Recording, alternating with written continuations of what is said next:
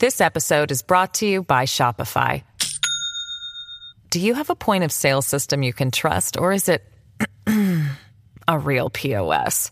You need Shopify for retail. From accepting payments to managing inventory, Shopify POS has everything you need to sell in person. Go to shopify.com slash system, all lowercase, to take your retail business to the next level today. That's shopify.com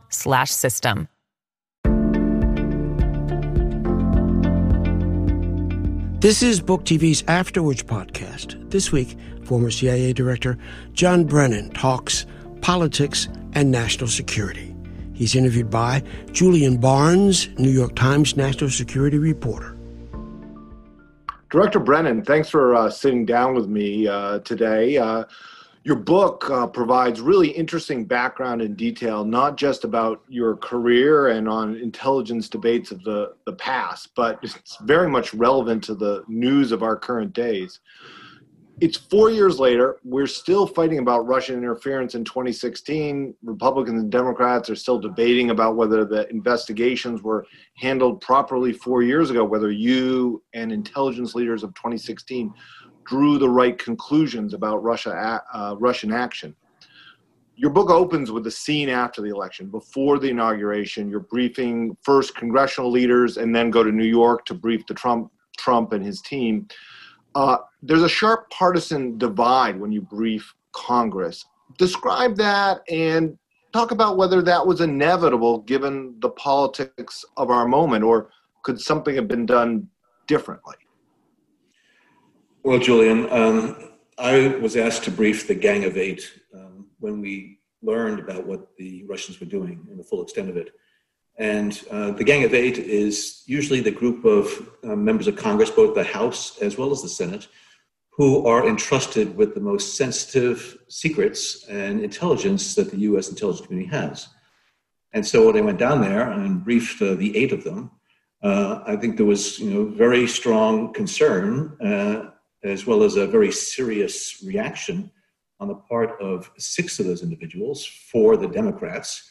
That was Senator Feinstein, uh, as well as um, Adam Schiff, uh, and uh, there were a number of uh, the Democrats who were very concerned about what they were hearing about what the Russians were doing.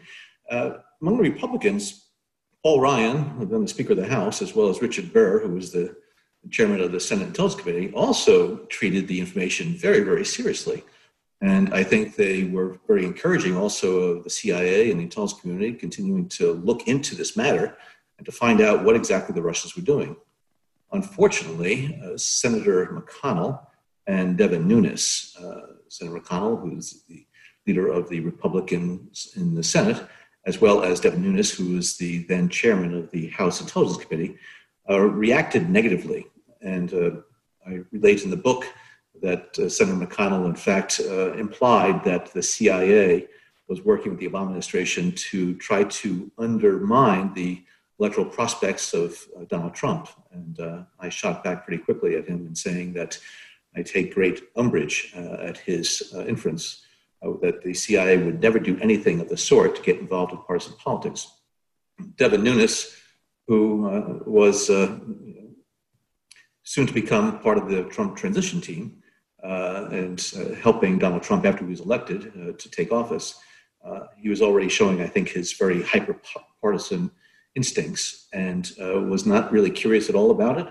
Uh, thanked me for the information, but then proceeded to, I think, be very concerned about what the intelligence community was learning and finding out about Russian efforts to interfere in the election.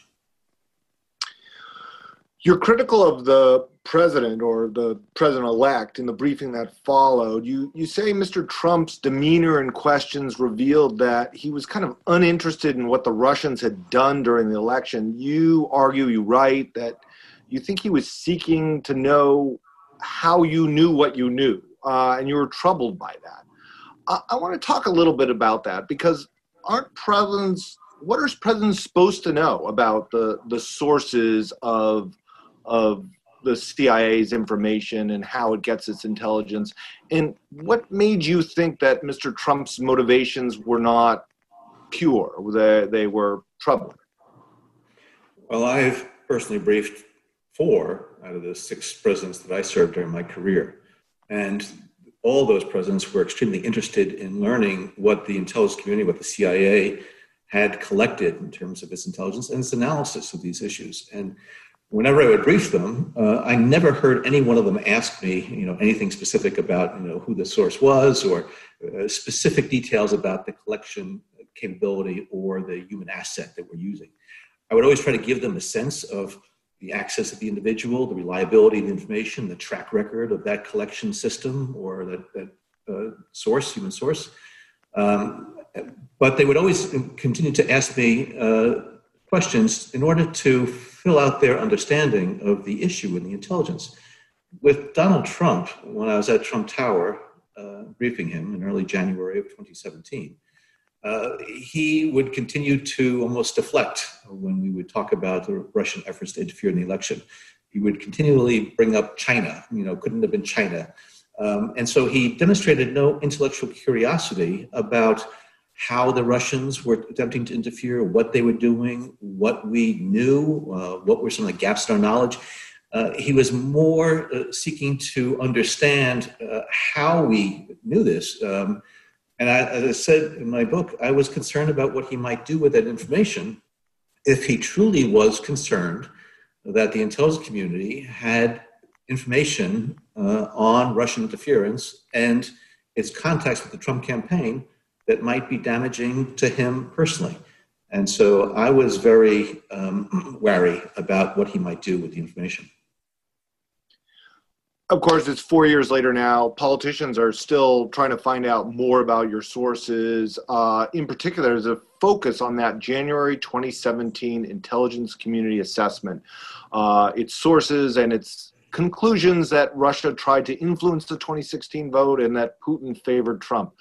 Uh, the Justice Department has appointed a prosecutor, John Durham, to examine the Russian investigation and kind of has looked at some of that process. Um, in the book you describe part of reaching that conclusion the the now controversial assessment that putin favored trump and in what might be the most newsy part of your book you you talk that two senior agency officials raised questions about that conclusion. They they may have wanted a lower confidence. Could you describe a little bit about that process of of of reaching the that that key conclusion? Well, the CIA um, put its best analysts on Russia and cyber counterintelligence uh, on this project to craft this intelligence community assessment. CIA has the best analysts, you know, throughout the intelligence community, and who are deeply knowledgeable about you know, Russian efforts to try to undermine our democracy. And so I left it to the appropriate components within CIA to select the individuals to draft this assessment. And they came up with the assessment where the findings were the Russians were trying to interfere in the election to undermine, you know, our democracy. They were trying to denigrate Hillary Clinton. Uh, this was done at the direction of Vladimir Putin, and they were trying to enhance the electoral prospects of Donald Trump. Now, all of those findings initially had high confidence attached to it by the agencies that were involved in this assessment the FBI, the CIA, the NSA, and the ODNI, the Office of the Director of National Intelligence. Now, NSA um, subsequently decided to downgrade its level of confidence in one of those judgments from high to medium, and that judgment was on Russian efforts to try to promote Donald Trump as the favored candidate to win the election. Um, CIA analysts uh, were at the high confidence level. Now, when that assessment was looked at internally in CIA, there were two senior officers in that mission center who were more aligned with the moderate confidence level. And there's really not much difference between high confidence judgment and a moderate confidence judgment. But they did express their concerns about that high confidence uh, decision. So they came up and talked to me about it, and I listened to them because I wanted to make sure that I understood exactly what their concerns were. And I encouraged them to talk with the authors of the assessment and to determine whether or not that judgment should stay at high confidence or medium confidence. They said that they already had talked to the authors, but I encouraged them to do it again and to explain their uh, concerns. Um, I was not going to overrule and overturn the consensus judgment of the CIA analysts who were steeped in this issue because two individual CIA officers, uh, you know, had a difference of, of, opinion.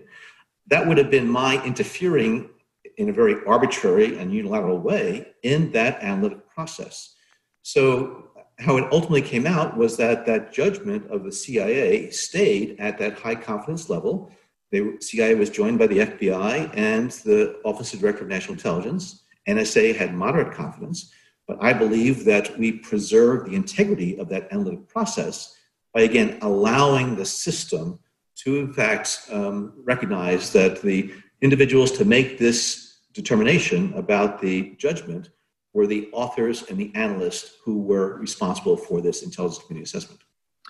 But in effect, were you disregarding more experienced Russia experts and siding with more junior Russia experts? Is that is that what was going on here? I mean, what's the dynamic within the, the Russia Mission Center uh, about this? Well, I have you know great respect for the two officers who raised their hands and said you know they think it should be at a lower level of confidence.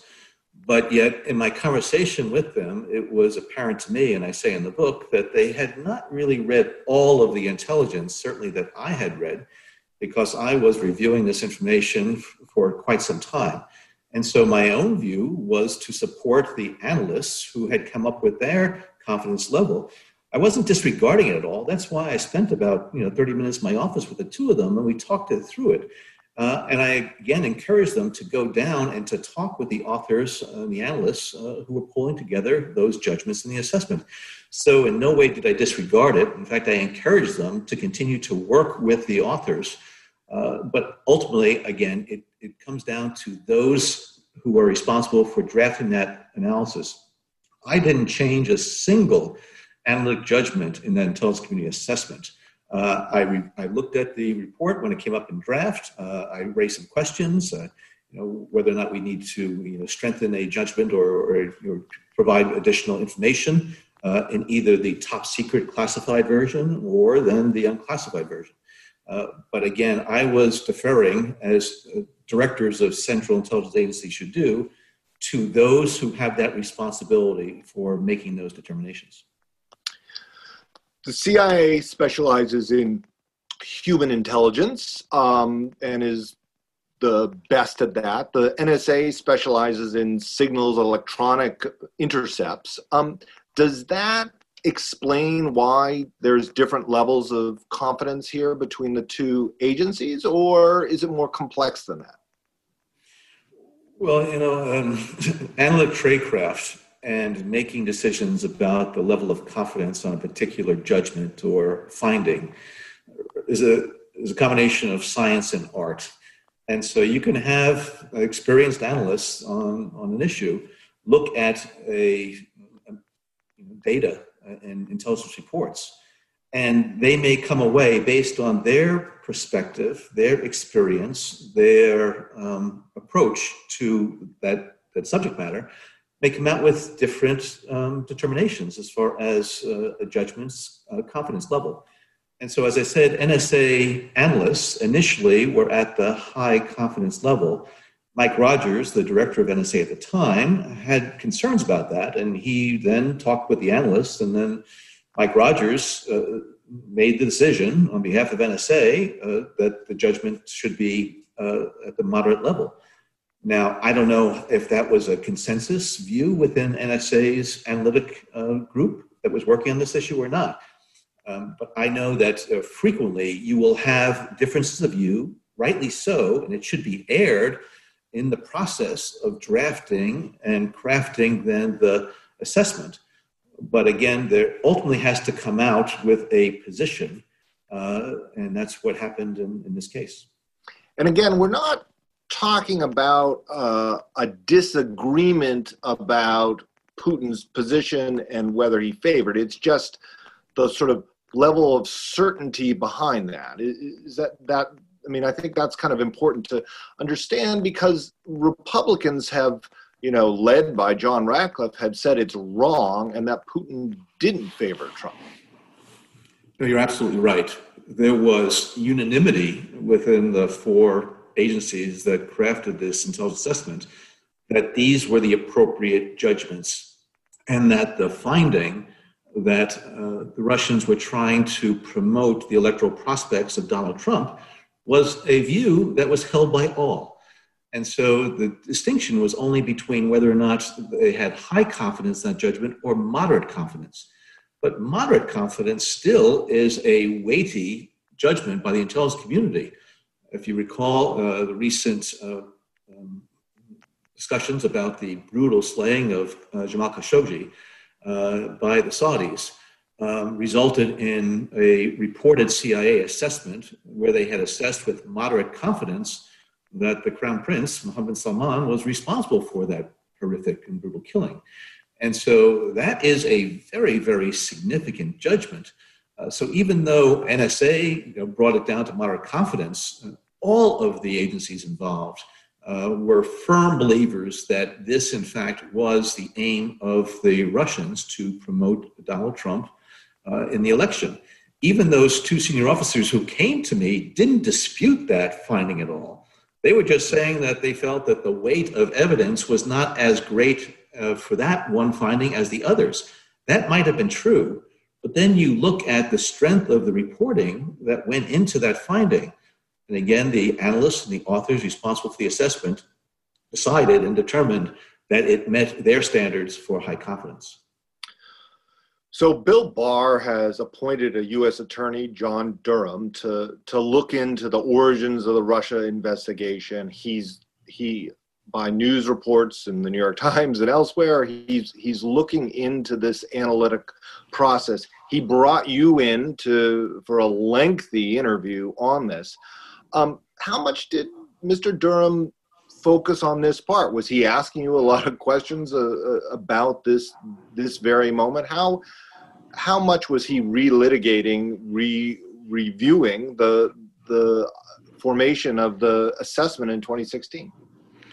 Well, as you can imagine, uh, during an eight hour interview, uh, we touched upon a lot of issues, and certainly the intelligence community assessment was one of them, which is rather puzzling to me uh, why a special prosecutor is asking questions about how judgments uh, within the intelligence community um, came about um, on this um, assessment.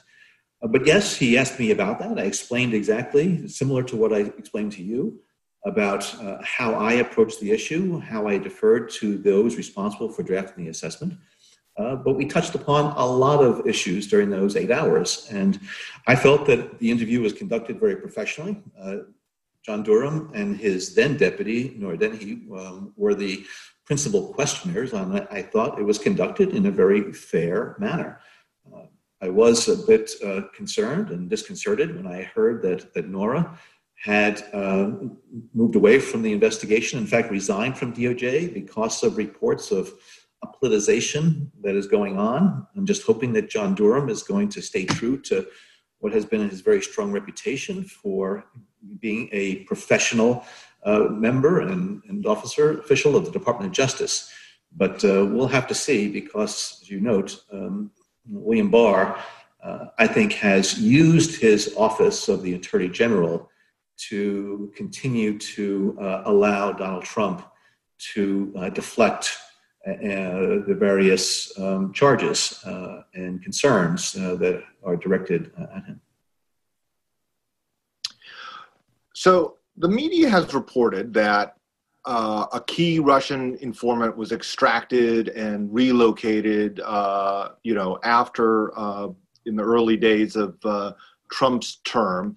Um, and uh, the media, including myself, have reported that uh, this source was uh, a critical part of the the conclusion on Putin's support for Trump. Now, I know you cannot talk about sources, but would your conclusion have been based on one source? Would you would the CIA ever come to a high confidence conclusion based on one person? Well, I I agree with you, Julian, that I'm not going to talk about sources. Um, and I'm not going to say anything that could in any way compromise the safety security of uh, sources, whether they be human sources or, or technical collection systems. Uh, but uh, CIA has uh, a long history, nearly 75 years history, of working with sources, um, human and technical. And the analysts in CIA uh, are exceptionally well trained, and the standards of analytic tradecraft are very high. And so uh, they take a lot into account in terms of uh, multiple sources. What is the credibility and the uh, track record of these sources? You can have a lot of sources, but maybe those sources were not as reliable or didn't have the access you wanted. You also could have, uh, you know, single two or two or three sources whose access to information has is not only um, great, but also has been verified so again, there's a lot that goes into the intelligence process to validate a sources' access, to validate their reporting. And when information comes in from these sources, it's looked at in the context of reliability, access, truthfulness, accuracy. So Mr. Ratcliffe, the new DNI, uh, who is a fierce defender of President Trump, has been declassifying a lot of intelligence around the Russia investigation, uh, including some snippets of notes of a briefing you gave Obama about Russian collection on Hillary Clinton and her plans to criticize Trump over his uh, attitude toward Russia. Um, some current and former officials have suspected this information is disinformation, Russian disinformation.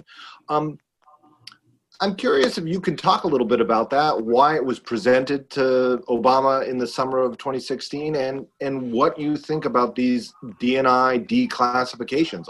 Are they helpful? Well, first of all, I, I think um, Mr. Ratcliffe um, has abused the Office of the Director of National Intelligence by blatantly politicizing his ability to declassify very selectively some information that he believes and the Republicans and the Trump White House believes are going to allow them to um, make an argument as against Hillary Clinton. Uh, and it's clear that, uh, again, this was the intention of the release, very selective in terms of what was pulled out of various reports. And so I am limited in terms of what I can say to only what has been declassified in this note.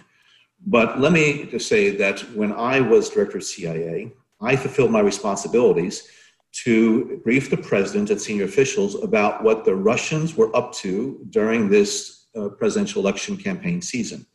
And I was blind to the issue of political party or which candidate to refer to. I wanted to make sure I presented information as accurately um, and as thoroughly as possible.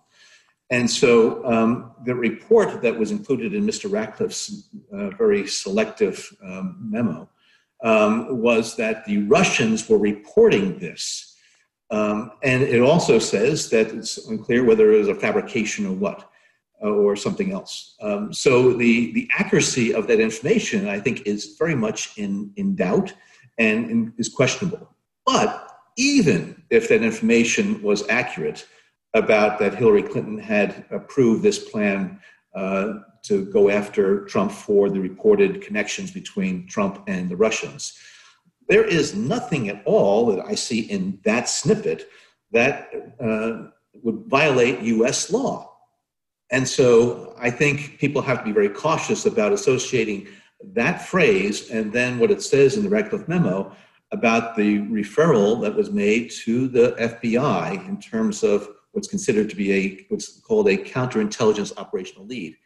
But there is nothing at all in those within those quotation marks referring to Hillary that constitutes a violation of US law. And so the FBI would not be investigating whether or not you know, Hillary Clinton is trying to amplify uh, or you know, bring greater attention to uh, the reported connections between the Trump campaign and Russia. So again, it's just a very, very curious, but also a very disturbing release of selected information by John Ratcliffe, who seems to be doing what William Barr and others have done, which is to try to give Trump uh, anything, any shiny object that they can point to, to distract from the problems that uh, Trump is encountering increasingly on a daily basis. Let's step back for a moment. And I'm curious at your thoughts at how we got here, where the allegations, the conclusion that a foreign power is interfering in our democracy has become a, a partisan issue. And, you know, do you think the sort of Republican skepticism over Russian intentions are today interfering in our ability to combat, stop foreign influence operations? I absolutely, absolutely believe that what the Republicans are doing now in terms of defending Trump um, is, is helping the Russians continue their efforts to divide us as a country, to fuel this tremendous um, partisan battle that is going on in Washington right now. Uh, you know, throughout my 33 plus year government service, and I talk about this in the book, um, I had a lot of battles um, with uh, members of Congress from both sides of the aisle. And during the Obama administration, most of my battles were with the Democrats um, who had called for my you know firing or resignation numerous times. So I've seen the Democrats you know pursue partisan uh, agendas um, and frequently then you know not representing the the truth the way I think they need to.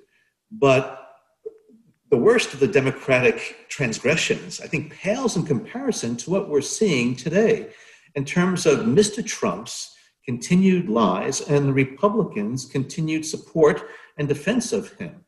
And so, uh, therefore, I, you know, I, I, will call out, you know, members of either party uh, when I think that they are abusing their office and they are putting party loyalty or loyalty to an individual ahead of their obligations and responsibilities to the American people and to the Constitution. And over the past three and a half plus years, I have been just appalled at what I have seen Republicans do and say, again, misrepresenting the facts frequently, and I'm seeing it including today. I was watching earlier uh, this uh, Senate Judiciary Committee hearing with Jim Comey and Lindsey Graham misrepresenting the facts in the questions to Jim Comey. They do it, and sometimes it's out of ignorance, but sometimes they do it willfully and purposely mislead the American public. And I find that something that is a dereliction of their duties and responsibilities to American people. I mean, you have in the past done battle with with Democrats, but in this era, you've become, you know, one of the sharpest critics of of President Trump. I mean, and you've gone quite far in in in criticism, particularly after the Helsinki uh, news conference with Vladimir Putin.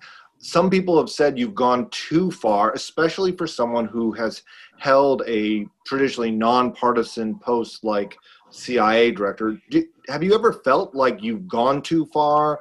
um, and uh, or do you just feel it's your obligation given the fact that intelligence is you know at the center of this political debate well since january 20th 2017 i have been a private citizen before that um, for most of that time um, i was a u.s government official and um, i worked hard to defend the rights and liberties of the american citizenry to express their, their views openly and freely. And so maybe now I am taking advantage of that uh, opportunity. Uh, but you know, it's it's not just a question of policy differences. Although I have policy differences with Donald Trump and the Trump administration in terms of what they've done as far as the Iran nuclear agreement and Paris Climate Accords and other types of things. That is fine, and I wouldn't be speaking out so vociferously if it was just policy differences. It is his dishonesty it is his political corruption. It is, is his abuse of the office of the presidency that just gets to me and that I feel a responsibility and obligation to call him out for it. And so, yes, uh, I was hoping that when I retired for the second time in January of 2017, I was going to be able to ride off into the retirement sunset uh, and not stir up any, you know, controversy or, or issues. Uh, but I cannot remain silent when Donald Trump denigrates the intelligence community, denigrates the men and women of the FBI and these professions, and just continues to deceive the American public about reality. And quite frankly, I find it rather disappointing and surprising that not more people from past administrations have spoken up and spoken out. I think it's important to call Donald Trump out for the um, dishonesty uh, and for the fraudulent uh, behavior uh, that he has engaged in. This episode is brought to you by Shopify. Do you have a point of sale system you can trust, or is it a real POS? You need Shopify for retail. From accepting payments to managing inventory, Shopify POS has everything you need to sell in person. Go to shopify.com slash system, all lowercase to take your retail business to the next level today. That's shopify.com slash system. So, it's hard to imagine Mike Pompeo, your immediate successor, sort of relying on you for advice. But uh, it's easier to imagine uh, Gina Haspel, the current director, uh, whom you have known over the years, whom you've worked with, uh, you know, having a sort of a, a relationship with you. But it seems you write in the book, you indicate that that to a certain extent, uh, Director Haspel, well, the director Haspel has had to keep you at a, at a distance because of your role as a you know uh, uh, fighter of uh, with the with the president in the political sphere. Um, you know, was that what is the cost of of your political activism of calling it out? does that has that stopped you from offering? It, seems to have stopped you from offering sort of private advice and and was that a trade-off worth making? Well, uh, I know that the White House announced that they were revoking my security clearances uh, back in 2018. Um, I still have my security clearances because there was no basis whatsoever to revoke them. And all previous directors have maintained their security clearances, and it's for the benefit of the government. So that, as you point out, if uh, Gina Haspel or other senior CIA officers wanted to talk to me about my experiences when I was director, you know, how I interacted with certain foreign officials or my perspectives on certain issues dealing with the Russians or Chinese or whatever, I could easily talk to them and they can talk freely to me to include classified information. But um, Donald Trump, as I mentioned in the book, issued a directive to the CIA and the intelligence community prohibiting them from discussing or sharing any classified information with me. So, although I retain my security clearances, uh, they are prohibited from discussing anything classified with me. Uh, and so, therefore, uh, it has, I think, certainly uh, inhibited uh, the agency. Um, they have not reached out to me. I have tried not to put any of my former colleagues in harm's way by uh, reaching out to them. I am at their disposal if they wanted to talk with me. Um, since Gina Haspel was confirmed as CIA director, I had one a meeting with her, and she invited me to CIA headquarters to thank me for my support for her nomination. Uh, and that was the last time I ever heard from Gina, uh, unfortunately. So, in this book, which um, to prepare this book, the CIA did not let you have access to your your files as director or you know presumably other other work product from earlier in your career. How much of a challenge was that to sort of uh, put that together? And there are some times in this narrative where the reader would would want more detail. And how much of that is withheld just because it's classified and you can't share it, or how much of it is it withheld because they wouldn't let you access your notes?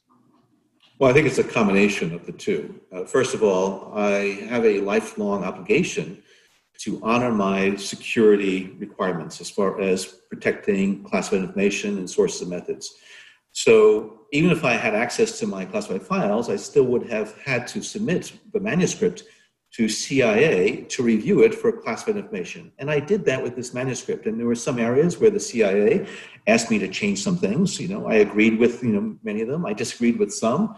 We went back and forth. Uh, they relented on some. I relented on some.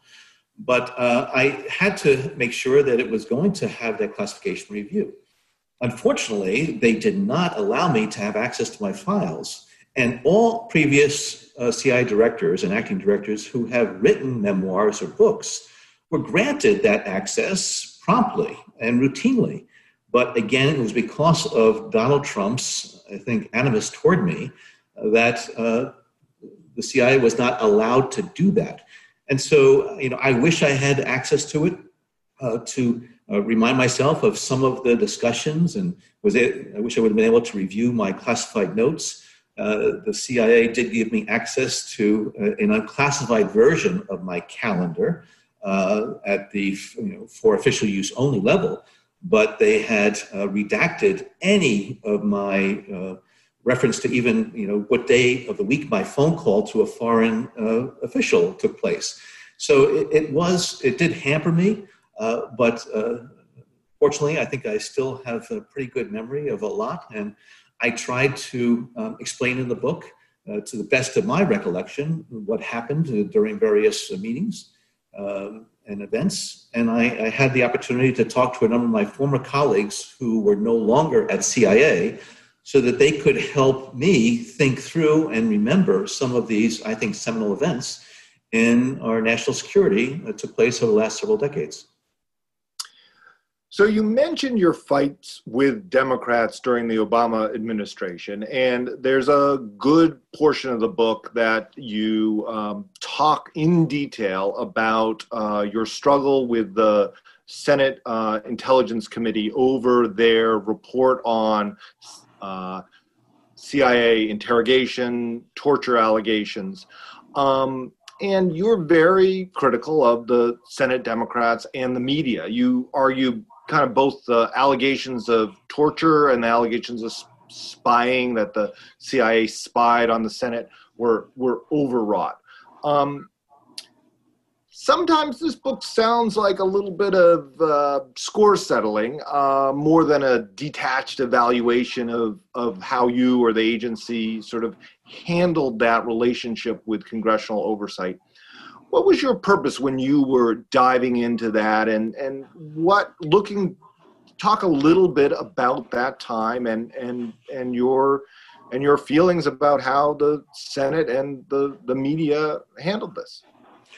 Well, clearly, I have my own views and perspectives about you know the events that took place when the Senate uh, Intelligence Committee, that was led by the Democrats, uh, embarked on this review of CIA's detention interrogation program. And uh, I don't know whether it's I wouldn't say it's score settling, although again, uh, you know, I was one of the protagonists uh, involved in this uh, drama. Um, but I do acknowledge in the book that I think that there were a number of times when I could have handled some of these congressional relations better. Um, but, uh, you know, I didn't. But looking back on it, there were things that I wish I would have done differently. But what really riled me during this time and uh, continues to is the mischaracterization of what CIA did in the aftermath of 9 11 in terms of the heroic work that was done by many CIA officers to prevent a recurrence of the 9 11 attacks. Yes, there were mistakes made, and yes, there were things that needed uh, to be addressed and to individual officers held to account. But all of the good stuff and the very positive uh, things that the CIA did seem to be ignored by the Senate Democrats who were drafting this report. But also, even more fundamentally, the um, the implication uh, and the, uh, the claim that the CIA spied on Senate computers was absolutely a specious allegation that I wanted, and I tried while I was director, um, but I still was limited in terms of what I could say at that time. I wanted in this memoir to put the facts on the table that the computers that the Senate was using were CIA computers that the CIA had an obligation to determine whether or not there was a vulnerability in that system that allowed the Senate staffers to access a document that they were not authorized to have. And so when our security and information technology specialists were trying to understand how that document got to those computers that the Senate was using, was, there was a mistake made that a couple of internal messages that the staffers were sending to one, one another were accessed by CIA officers. That was wrong. And that's why I apologize to Dianne Feinstein and to Saxby Chambliss, who were the leaders of the Senate Intelligence Committee at the time, that there was something that the CIA did wrong. But did we spy on them? No. Do we have an obligation to carry out this security review? Absolutely. I wanted to do this as a joint review with the Senate uh, committee. But because of, I believe, the Senate staffers' concerns that what they did wrong might be exposed in that joint review, they balked at that. And so I go into some detail in this chapter because, one, I think it's a complicated issue that, you know, I think a lot of Americans still have this impression about CIA spying but I wanted to provide the details about the nature of this issue and its various complexities. Two, explain exactly what, what CIA did and why uh, it did it.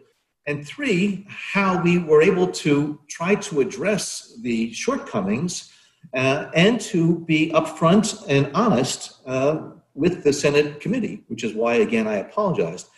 The Senate uh, never did an investigation of what those Senate staffers did wrong, and I believe that they did things wrong. But um, so in this in this memoir, um, uh, again, I like to think it's not score settling. It's more trying to ensure that I present what I believe is a, an accurate and honest depiction of what happened uh, during that period of time. Uh, and not to spend too much time on it, but this idea that the sort of forensic test that the CIA did to see if this uh, report, this Panetta report that the Senate uh, staffers were not supposed to have under your agreement, um, you don't think that was wrong to do that sort of forensic analysis on these computers that were used by by the Senate. Only that it went too far and looked at these these messages, but the actual investigation you did to find the the that to find that that document was on that computer system was not improper. You don't think? Well, as I note in the book, the um, security and IT specialists who were responsible for the integrity of that system decided to do this referred to as a forensic search, which was to look for a, a unique binary code of zeros and ones. Nothing at all that you know reveals the contents of what was on that side of this um, network firewall.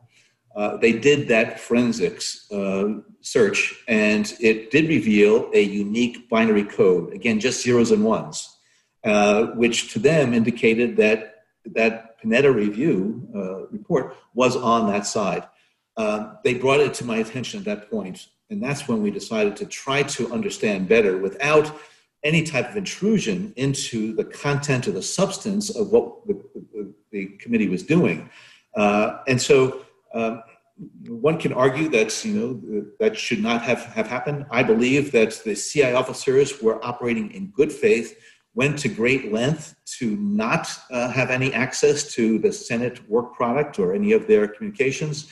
Uh, there was one misstep and mistake that was made, um, but everything else, based on the review that was done by an accountability board that included Senator Evan, former Senator Evan Bayh, who was a member of the SSCI previously decide, determined that the CIA did not act at all in bad faith and were carrying out their security obligations to the best of its ability. So, were you surprised they made a movie out of this? And uh, I, I, take it you from the book that you weren't much of a fan of it.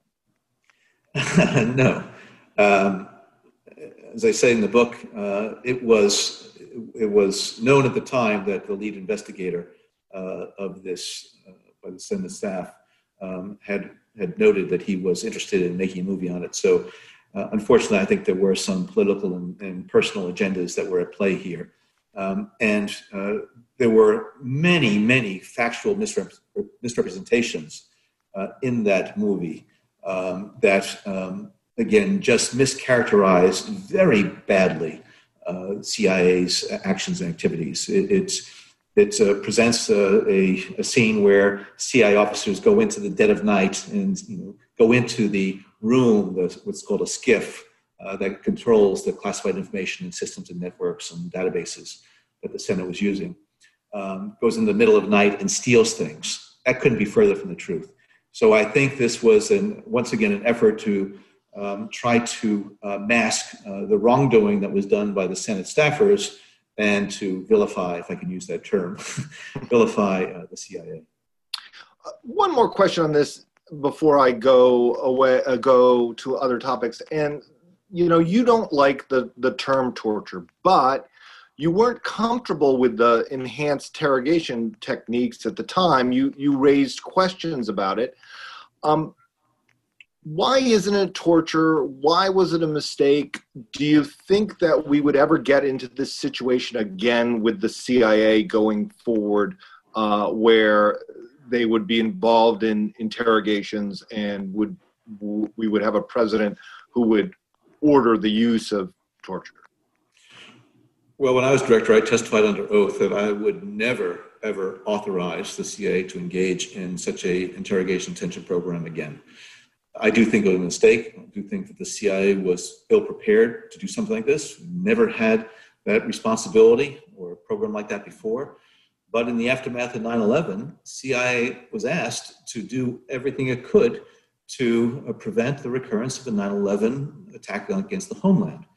Um, and so the reason why I say that the CIA program, detention interrogation program, was not torture was because that, that program was authorized by the President of the United States, President Bush, who was duly authorized to direct the CIA to carry out covert action activities. And this was a covert action activity. This program also was deemed to be lawful by the highest legal advisory body in the executive branch, which is the Office of Legal Counsel in the Department of Justice. It was also briefed to the committees of jurisdiction on, in the Senate and the House. And so everything that the CIA required for it to go forward with this program presidential authorization, uh, determination by the Department of Justice that it was legal, and congressional notification took place. So CIA carried out that program. Now, any CIA officers that operated outside of the boundaries of that approved and authorized program, again, um, violated uh, their, their responsibilities and exceeded what they were authorized to do and should have been, and many were, were held to account. But if they operated again within the confines of what was authorized, to now say in the aftermath of this of the review and you know 2020 hindsight that the CIA was engaged in torture when torture by US law is unlawful, I think that is applying a new legal standard to something that was different during the, again, the aftermath of 9 11. Now, I have you know my personal views about that program. I don't think it ever should have been instituted. I also believe that the department of justice memos that were written on this program that deemed it lawful were very ill-founded and were not, um, I think, a solid legal argument. I'm not a lawyer, though. So the CIA senior officials at the time had basically a dilemma. Okay, are they going to say, no, we're not going to do this, again, in the heat of this battle that we were engaged in with Al Qaeda? Or were they going to carry out the program to the best of their ability? And unfortunately, some CIA officers fell short. Some of those programs and activities were poorly managed, and you know, were not carried out, I think, to the letter and the spirit of the uh, covert action authorization. So a big chunk about of this book is is your career uh, at the CIA, um, and one of my favorite parts were uh, was when you described sort of joining the CIA and and those initial sort of polygraphs and those initial days. Um, uh, you do get a sense of the sort of excitement of joining a cloak and dagger organization. Um, and uh, uh, there is a kind of funny scene of uh, you getting polygraphed uh, uh in the beginning of your CIA career um, and uh, having to admit that you disclosing your votes for the, the, presidential candidates. Um, I want you to talk a little bit about that and maybe speak a little more broadly about what you think of polygraphs in, in the CIA and if they're they're effective, important, and uh, or just the cost of doing business. Yeah, the, the polygraph is uh, an important tool that the CIA uses uh, in order to determine whether or not somebody is being truthful. And that individual can be somebody who um, is an applicant to the CIA. It can be somebody who the CIA has contact with overseas and is recruiting, or as well as to determine whether or not somebody is accurately reporting, you know, foreign intelligence uh, as we want it to be reported. So when I was uh, applied to the CIA, I was uh, living in Texas at the time, going to graduate school, and I uh, came up here to Washington D.C. for a, a battery of tests, uh, psychological tests, substantive tests, as well as polygraph tests. And so when I sat down with the polygrapher, um, I had uh, walked through with him, you know, some of my you know previous issues in terms of you know experimentation with uh, you know, drugs or whatever else. Uh, but then when he asked me a question about whether or not I ever belonged to any subversive organization or organization uh, that was uh, dedicated to the overthrow of the US government, I was prepared to say, absolutely not, no but maybe it was my Catholic guilt that kicked in because I remembered then that the first time I had the great honor and privilege to vote in a presidential election, which was in 1976.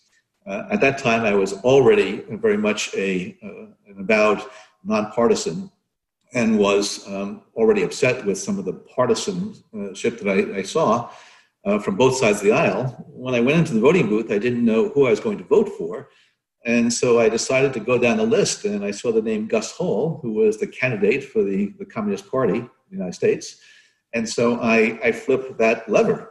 And so when the polygrapher asked me that question about whether or not I was, ever, you know, was a part of or supported, you know, uh, any organization dedicated to the overthrow of the American government, you know, I immediately thought of that 1976 vote, and I, you know, explained to the polygrapher that uh, I voted for Gus Hall it was a protest vote um, that I was not, I didn't even know much about Gus Hall at the time, other than his name. And the polygrapher very calmly asked me, was there any other, um, you know, support that I had provided to the Communist Party? And I said, no, that was just a, a one-off event. And as it related in the book, I was, I was um, very anxious about how he was going to react to this and very concerned that my application was going to be tossed in the waste bin. But to his great credit, the polygrapher said, It is your absolute right to, to vote for whomever you wish uh, in a US election. It will not be held against you in your application that you voted for Gus Hall. And at that moment, you know, any of the qualms I might have had about joining the CIA with all the reports about you know, what it was involved in, the types of nefarious activities overseas uh, alleged to have occurred. Um, by hearing that polygrapher tell me that the CIA respected and honored the rights of American citizens to cast their vote as they see fit, to speak out as they see fit, um, it just made me even more interested in being hired by the CIA. So I've taken many polygraphs uh, since then. Uh, that one, I have to say, uh, was the most memorable. In your career, you have both been the briefer of the president, delivering the president's daily brief. You've also sat next to the presidents while they've received that brief. Um, in the Trump administration, uh, this has been a very fraught uh, uh, uh, delivery for the intelligence community. Talk a little bit about um, the president's daily brief and its importance and how you saw different presidents handle it and what the an intelligence briefer should prioritize when briefing the president. Well, in 1994 and 1995, I was the daily briefer of the President's Daily Brief to President Clinton and Vice President Gore as well as to other senior officials in the White House and National Security Council. And it really gave me uh, insight into the importance of that intelligence support to the president on a daily basis. A president is involved in so many different things and has so many streams of information and advisors coming into him. And so I needed to make sure that during those morning briefings, I would be able to ensure that the president understood what it was that the CIA and the intelligence community was concerned about. What were those near term issues that might, in fact, require presidential attention? But also, what were those longer term strategic issues that had the potential to really hurt US national security interests? And in subsequent years, when I had the opportunity to be briefing uh, George W. Bush as well as President Barack Obama, Um, all three of those presidents, and even George H.W. Bush, who I briefed before Clinton, all of them had this tremendous interest and thirst for information and intelligence that the intelligence community was able to provide them. And there would be a lot of back and forth and a lot of questions. Um, President Clinton was somebody who I, you know, almost had a computer-like mind. He had tremendous powers of recall. Uh, he could absorb and process information very quickly. Uh, he was a voracious reader. You know, he engaged, you know, with with me and with others. But uh, he he was just always on, on input or intake. Um, George W. Bush, he read the PDB religiously, but also he really enjoyed and asked for um, the interactions with analysts or operations officers or uh, intelligence experts. Uh, he really enjoyed that back and forth and learned a lot uh, you know, from those exchanges. Um, Barack Obama, uh, again, somebody who was able to process information very, very quickly, readily. He also had, I found, almost a, a unique ability to see relationships, second, third, and fourth order effects in terms of how one issue or one intelligence report or one piece of analysis or one recommendation for policy might in fact affect you know our interests our national security interests in other areas or other parts of the world or other issues so i found that the cia and the intelligence briefer really needs to understand how best to provide intelligence to the president the first customer so that they're able to um, gain the insights that they need in order to carry out their responsibilities. I have been very, very disheartened by the reports that I hear that you know Trump doesn't take the briefings, is you know dismissive of intelligence and reports and analysis that he doesn't agree with. There were a lot of times when I went down to the White House where the the message and the intelligence I was delivering was not all that well received because it was counter to the policy druthers or preferences or the inclinations of the president and senior officers, but it's the responsibility of the intelligence briefer or the director of national intelligence or the director of CIA to ensure that they hear this information, irrespective of whether it comports with what they want to hear we only have a couple minutes left, um, and I'm unfortunately having to leave a bunch of my questions uh, on the cutting room floor. But let me ask you to conclude a little bit about how you think the agency is doing right now with this president, a president who is resistant to some intelligence. Are is Gina Haspel doing a good job? Is the CIA doing the best they can in these unusual situations to uh, deliver intelligence to the White House on China or Russia or whatever else challenge? Well, I think this is an exceptionally challenging time for intelligence professionals, whether it's a Gina Haspel or whether it's a new CIA officer, because it's clear that we have somebody in the White House, Donald Trump, who has disregarded the importance of the intelligence mission and the work and the sacrifices of CIA officers across the board. I would like to think that the, my former CIA colleagues are continuing to do the great work that they have done for, you know, since the uh, CIA began back in the 1940s to bring truth to power and to ensure that they are working every day to keep their fellow citizens safe. That I think it's, it's incumbent upon them to do this, again, irrespective of whether or not Donald Trump pays attention to the work.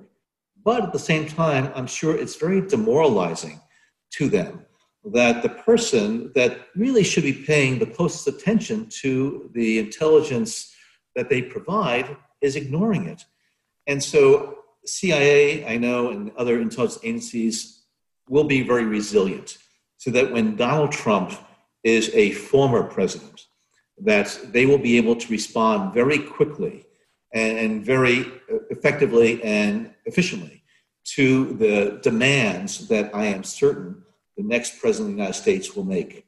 So uh, I am concerned, I am worried, but at the same time, I have real um, strength of, of belief and conviction in the goodness and the professionalism of the rank and file throughout the intelligence community and in the law enforcement community and in the homeland security community that even if their leaders are not doing what they need to do, uh, the professionals in, in, these organizations will continue to uh, carry out their responsibilities with uh, their uh, obligations of the Constitution intact. Director Brennan, thank you so much for your time today. Thank you for discussing your new book, and um, best wishes to you. Thank you so much, Julian. I really enjoyed the discussion. Thanks for listening to this week's After Words podcast. Subscribe, rate, and review us wherever you get your podcasts. Send us an email at podcasts at c-span.org.